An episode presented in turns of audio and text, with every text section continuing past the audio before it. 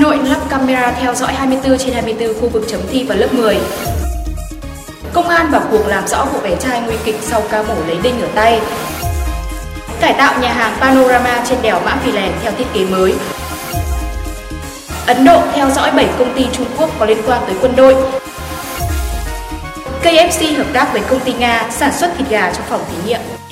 Mùa hè là mùa của du lịch nhưng cũng là mùa của thi cử chuyển cấp. Chắc hẳn ai là phụ huynh đang có con thi vào trung học phổ thông đang có trong tâm trạng lo lắng. Trái lại tâm trạng đó thì du khách lại quan tâm đến du lịch xanh. Nhắc đến đây thì chắc hẳn ai cũng nhớ đến công trình có 102 tại đèo Mã Phi Lèng, tỉnh Hà Giang. Và tình trạng công trình này đang như thế nào? Câu trả lời sẽ có trong phần tiêu điểm ngày hôm nay. Ngoài ra còn rất nhiều thông tin hấp dẫn khác. Quý vị và các bạn đang theo dõi Việt Nam Blood News. Sau đây là một số tin tức cụ thể. Các thí sinh dự thi vào lớp 10 công lập hệ không chuyên của thành phố Hà Nội đã hoàn thành các bài thi. Theo hướng dẫn tổ chức thi của Sở Giáo dục và Đào tạo thành phố Hà Nội, toàn thành phố sẽ lập một ban chấm thi, trong đó có các ban chấm thi bộ môn hoặc nhóm môn và ban làm phách. Địa điểm đặt ban chấm thi phải đảm bảo yêu cầu quy định về an ninh và cơ sở vật chất.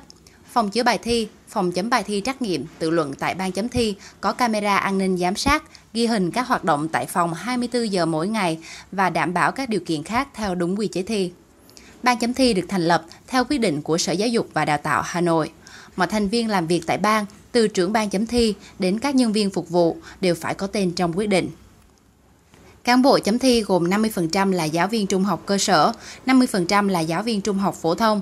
Các phòng giáo dục và đào tạo, các trường trung học phổ thông phải cử đúng thành phần và số lượng giáo viên tham gia chấm thi theo yêu cầu. Thanh tra Sở Giáo dục và Đào tạo sẽ điều động lực lượng thanh tra chấm thi. Ngoài ra, tại mỗi ban chấm thi theo môn hoặc nhóm môn còn có trực tự viên, công an, nhân viên y tế, phục vụ. Trong trường hợp cần thiết, Giám đốc Sở Giáo dục và Đào tạo Hà Nội sẽ quyết định thanh tra và thành lập đoàn thanh tra. Sáng ngày 19 tháng 7, bệnh viện Nhi đồng 2 thành phố Hồ Chí Minh đã thông tin đến chính quyền địa phương tỉnh Bình Phước về việc bé trai 7 tuổi tử vong sau gần 5 ngày nhập viện cấp cứu tại bệnh viện này. Công an tỉnh Bình Phước đã chính thức vào cuộc điều tra làm rõ nguyên nhân cháu bé rơi vào tình trạng nguy kịch khi mổ lấy đinh ở tay.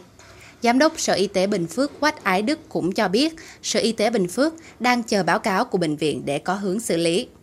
Theo thông tin từ gia đình, đầu tháng 4 năm 2020, bé trai 7 tuổi bị gãy tay trái, được Bệnh viện Đa khoa tỉnh Bình Phước chẩn đoán là gãy kín trên lồi xương cánh tay trái, vỡ hố khuỷu trái. Ngày 4 tháng 4 năm 2020, cháu bé được mổ phẫu thuật để nắn chỉnh bằng 3 cây đinh. Ngày 8 tháng 4 năm 2020, cháu bé xuất viện, sức khỏe bình thường. Sau khi xuất viện, cháu bé vẫn đến trường học tập bình thường.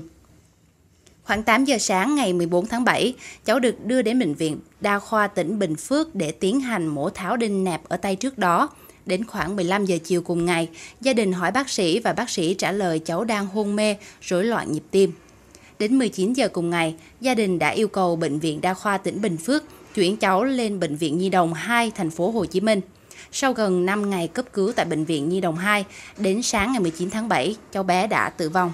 Liên quan đến công trình kiến trúc đồ sộ Panorama trên đèo Mã Phi Lèng, tỉnh Hà Giang, hiện nay công trình này đang được tháo rỡ để cải tạo theo thiết kế mới.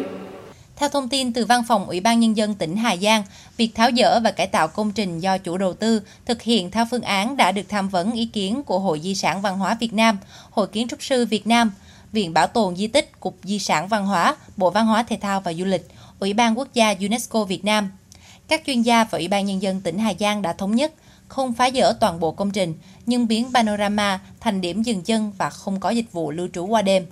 Ba tiêu chí tỉnh Hà Giang đặt ra với chủ đầu tư khi cải tạo đó là đảm bảo kiến trúc theo kiến trúc truyền thống văn hóa của đồng bào dân tộc trên cao nguyên đá Đồng Văn, đảm bảo an toàn, đảm bảo vệ sinh. Khu vực này cũng nằm trong quần thể công viên địa chất toàn cầu cao nguyên đá Đồng Văn. Công trình Panorama được xây dựng không phép ngay đỉnh đèo đã gây xôn xao dư luận hồi tháng 10 năm 2019. Tiếp theo là tin tức thế giới đáng chú ý. Ấn Độ có thể sớm hành động chống lại 7 công ty của Trung Quốc bị cáo buộc có liên quan trực tiếp hoặc gián tiếp tới quân giải phóng nhân dân Trung Quốc. Nguồn tin từ chính phủ Ấn Độ cho biết, nước này đang theo dõi 7 công ty bao gồm Huawei, Alibaba, Xinye Steel, Xinxin Cathay, Tập đoàn Công nghệ Điện tử Trung Quốc Tencent và Tập đoàn ô tô SAIC. Nguồn tin trên nhấn mạnh đây là những công ty có liên quan tới BLA.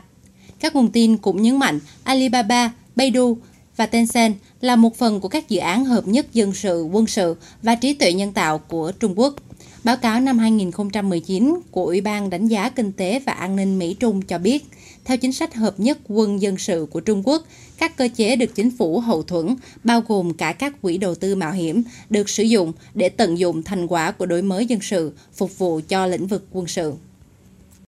Hàng đồ ăn nhanh KFC cùng với những món gà rán vị ngon trên từng ngón tay có lẽ đã không còn là điều gì quá xa lạ đối với người dân trên toàn cầu.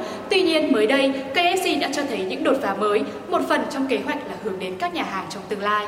Hiện KFC đang hợp tác với công ty 3D Bioprinting Solution của Nga để phát triển công nghệ sản xuất thịt gà trong phòng thí nghiệm. Theo đó, dựa trên sử dụng công nghệ in 3D sinh học, KFC kỳ vọng có thể đưa ra một dây chuyền có khả năng in món viên gà nugget từ các tế bào của gà và nguyên liệu thực vật. KFC sẽ cung cấp cho 3D Bioprinting Solution các loại nguyên liệu như là bột bánh và gia vị với mong muốn tìm cách tái tạo lại những hương vị đặc trưng đã làm nên tên tuổi cho món gà viên nougat của chuỗi nhà hàng này.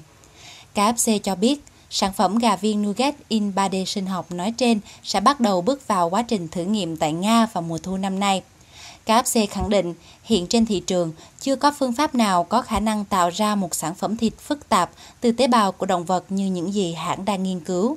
Mặc dù vậy, KFC không nêu rõ công nghệ mà chuỗi nhà hàng đang thử nghiệm có gì khác biệt so với những công nghệ in 3D sinh học hiện nay. Quan trọng hơn cả, hiện vẫn chưa rõ đến khi nào thì những tín đồ của món gà rán trên toàn thế giới mới được trải nghiệm sản phẩm đặc biệt này.